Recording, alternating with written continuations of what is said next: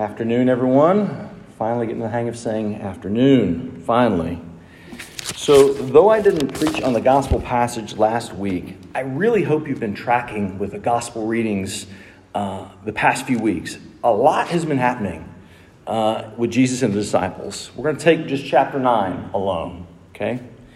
It begins with a really high watermark, begins with the transfiguration, okay? Very high, high, high watermark. Jesus, Peter, James, and John right? They go up to the mountain. Uh, God the Father echoes and affirms what he spoke over Jesus at his baptism when the Holy Spirit descended upon him in a dove. This is my Son, whom I love. Listen to him. Uh, glorious, incredible, and probably terrifying too. So that happened at the beginning of 9, okay? And all four of them head back down the mountain. Jesus, Peter, James, and John, as Peter, James, John are wondering uh, what this all means. As they're coming down, they're greeted by a commotion of a crowd. And this is the next part of chapter 9. Jesus' disciples, and by that I mean the remaining nine who were not at the transfiguration, they're arguing with the scribes. And there's some dispute as to why they can't cast this demon out of this small boy. That was, I believe, last week's um, gospel passage. It has that great line, and the father says, I believe, help my unbelief. Okay? His disciples could not do it, so Jesus steps in. Okay? So he does that.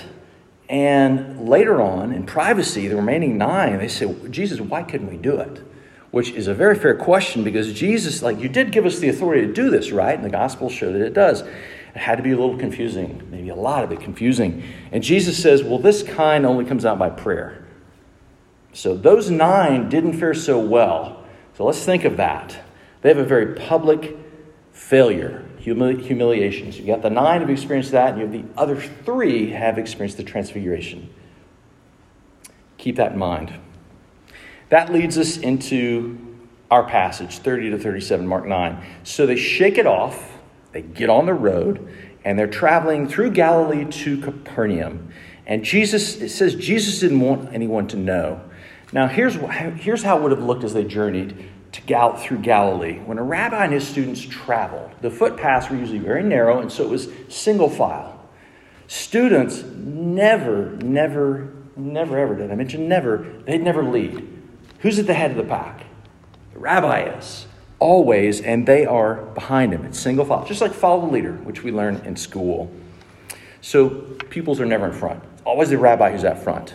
So when you think of phrases like following Jesus, uh, let's take on a, a very literal meaning, like literally following your rabbi around on these footpaths. And some disciples would even mimic their rabbis in their form of dress.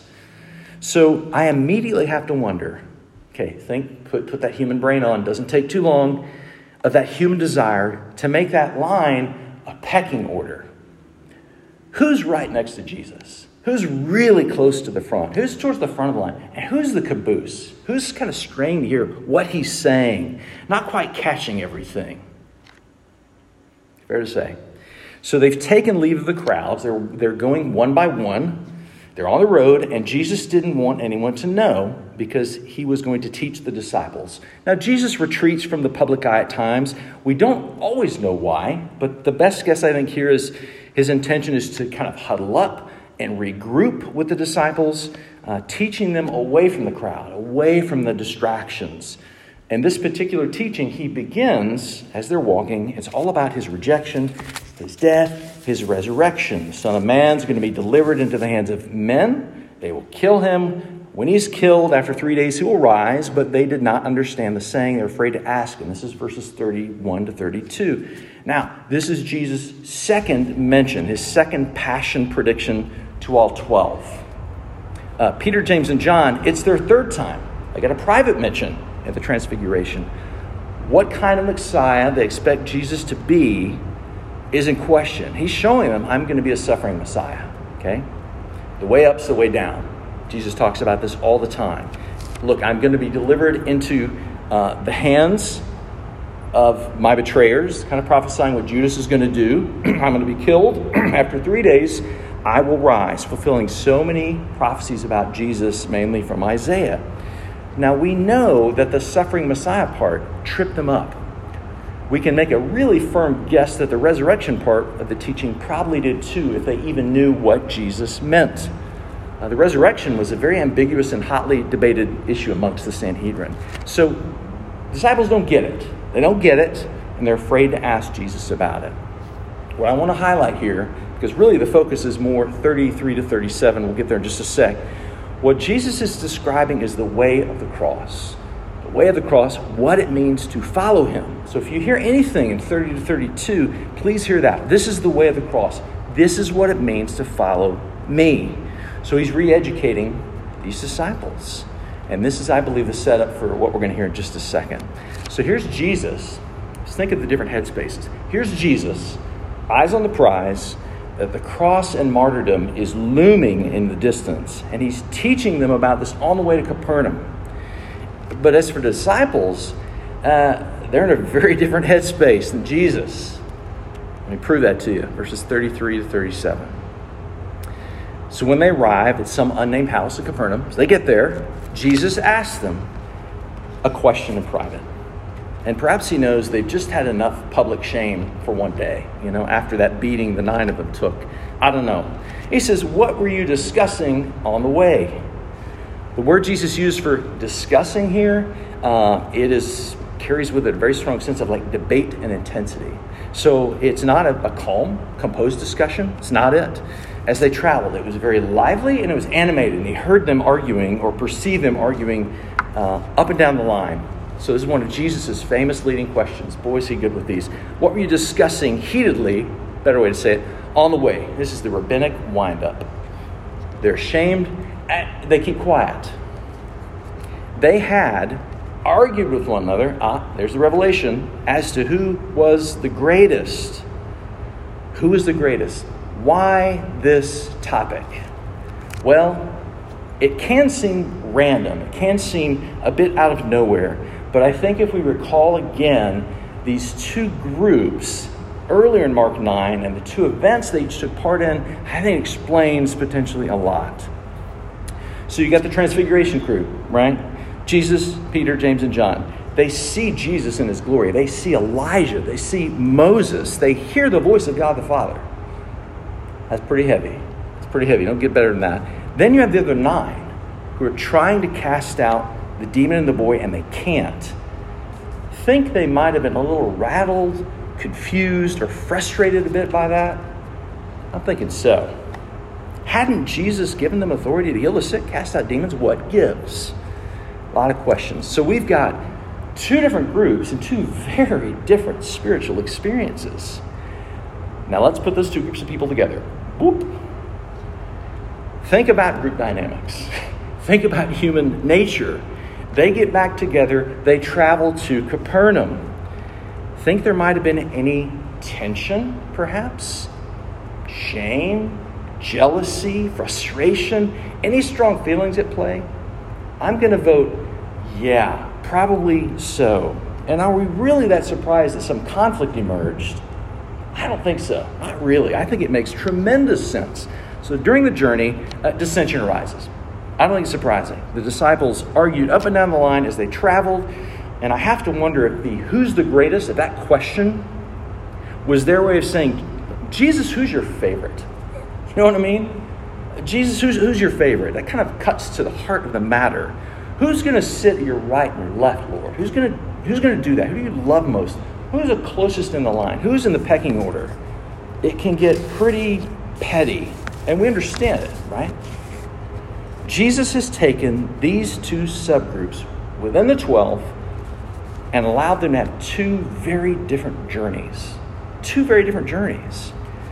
Now I'm going to ask you a question, and it's loaded as can be. Was his intent to sow dissent amongst them? Was that the intent of what Jesus did, do you think? Why he allowed that? Give me a nod of the head. Yes or no. Okay, I'm seeing no's. Right. I think he allowed this argument to ferment and to arise in order to reveal their hearts to them.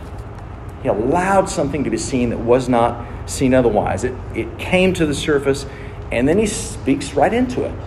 He, spe- he steps into the fray and he speaks into it. And here comes the second part of the lesson about the way of the cross, built upon the first. And he sits down and he calls the 12. Jesus does not sit down because he is tired, and Jesus is not taking a load off. This is what a rabbi does when he summons and gathers the students. It says, This is the cue. I'm about to teach. So he sits. That's their cue. Hey guys, huddle up, listen up. This is important. Anyone who wants to be first must be the very last, and he must be the servant of all. This is 35. Very familiar lines. Jesus hits on this a lot. Recall that image of Jesus, the rabbi, and his pupils, the disciples, walking along in that straight line, along those narrow footpaths. Follow the leader, the pecking order. Anybody jockeying for position in line? Anybody want to be closest to Jesus? Maybe Jesus is calling them and calling us to be the very last, servant of all. Maybe it's time to be the caboose, in other words servanthood. I know you guys know this. Such a massive theme in the life of Jesus. I know you know this, but a servant to God the Father, submissive to the end, a servant to his disciples at the Last Supper, washes their feet for crying out loud, takes on the lowest role in the house, something a slave would do, and he does that. So shows that he's humble and willing to get his hands dirty for us. I'm doing this so that you might do it for each other. Do you understand what I've done for you? Jesus says servanthood. So, to definitively answer their question, who's the greatest? That's still on the table. Jesus brings a young child into their midst. It's really tender. Um, and it must have been a pretty, fairly small child. It was an infant, but um, he's able to, to gather up the child in his embrace. So it's a really tender, close term. It's like holding the child in the crook of your arm. Okay? It's very, very tender. He says, Whoever welcomes one of these little children, in my name welcomes me. Okay? Whoever welcomes me does not welcome me, but the one who sent me. This is verse 37. And this is kind of this is where it really comes together. Why is this child? Why is a child example? Is it because they're so sweet? So cute? What do you think? Is that why he does it? Look, children are so innocent. They're so sweet, cute, innocent, pure, loving. No. No. They can be, but they're not always. That's not why. Jesus isn't making some sort of qualitative statement about kids. Be innocent sweet like that. No, that's a very sentimental and completely wrong reading of this verse. In that culture, a child was of a very, very, very low social standing. They had very little to no rights, little to no power, completely dependent upon the care of others mom, dad, community. So, about the only person lower on the uh, social rank was someone who was a slave. Someone who was a slave. So Jesus is inviting the disciples to change, change, to become like little children. That's a very radical reorientation, very radical. Moving away from scrambling to climb that social ladder of honor and instead moving in the other direction towards a full blown acceptance of just insignificance. So, this is the choice. This isn't just going to happen, it's not an acceptance or some sort of resignation. Well, uh, sigh, guess I'll be small, independent, insignificant. Okay, Jesus, fine. It's something you seek out, something you choose. You choose to be small, uh, to be last, to allow God to be the one who lifts you up if that's what He chooses to do. To get small, or I love to say, get low. No less important, in 37, uh, we can't miss the call to welcome others here, to receive others. That's absolutely in that last verse. To receive those who have nothing to offer us. Jesus says that's like welcoming me. Okay? Welcoming people who have nothing to offer us at all. That's, Jesus says, like, you're welcoming me when you do that. And in his final word in this lesson, Jesus shifts the disciples' focus off of himself, who's the greatest, and he points them outwards. He points them towards others. That's missional. It's very, very missional what he's doing. And that's it. There's a simplicity to this passage that I think is beautiful. I think it's compelling. You, know, you want to be great in the kingdom of God? Okay, be small. Don't seek to get ahead like the world does. The kingdom of God is about meekness, it's about humility, it's about allowing God to lift you up and place you where He wants you. So, you know, you don't go seeking power, status, position. Greatness or status is just not something we're to grasp or to pursue. So, I love this, and the way the phrase that came to mind as I was looking at this passage, sitting with it, is like, this is the church of the low road. This is the church of the low road. What if the church, what if our church, we say big C church, little c, local, what if we really grasped that, lived into that? I mean, really live, if we lived and walked that path of being small and humble. I want you to imagine for a minute what our testimony to the world might be like, how different it might be. It would cause some perplexity. Perplexment, is that a word? I don't think it is, but you guys get my meaning. But a good sense of intrigue. Show that we mean and believe in the God that we serve, the church of the low road. I like that. I like that a good deal. When someone asks St. Augustine, you know Augustine, he was very skilled as an orator.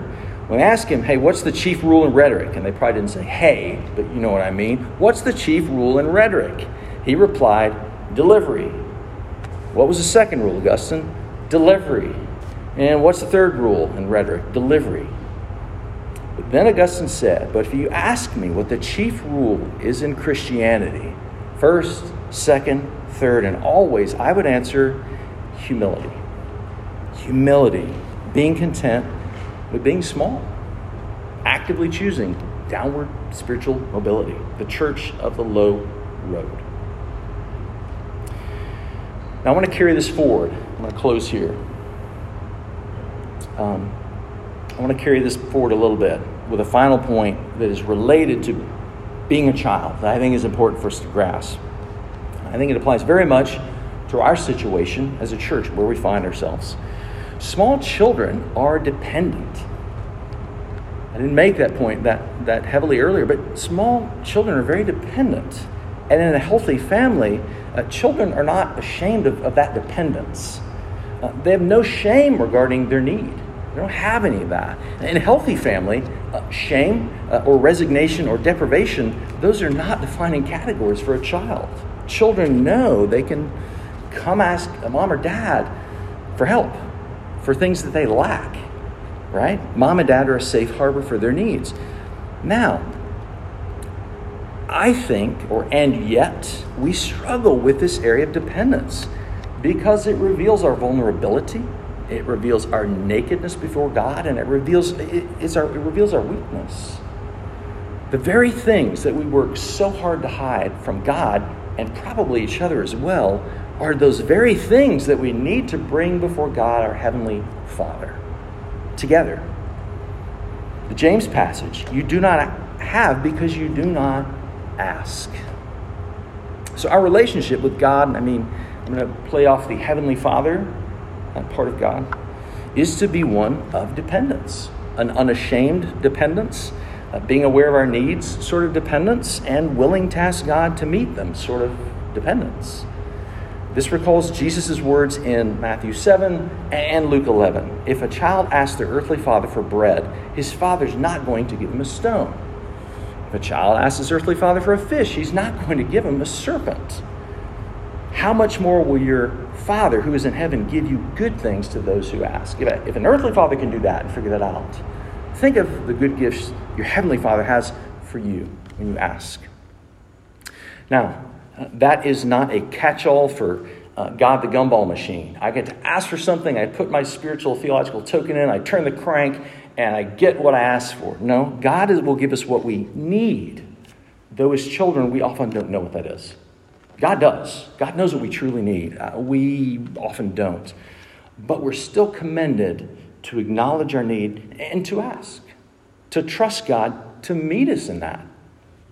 And we know that God gives good gifts. He does not give harmful gifts. That is not in the nature of God, it's not who He is. So I'll end here. Uh, by and large, I think this childlike dependence I'm speaking about is a lot about what our family meeting is will be about next Sunday. I really do.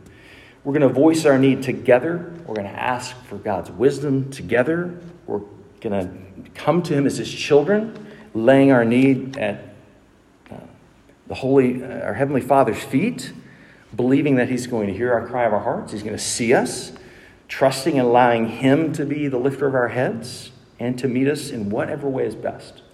That's what it's about. To position us wherever He wants us in this world for our good and for the good of others who do not know Him just yet.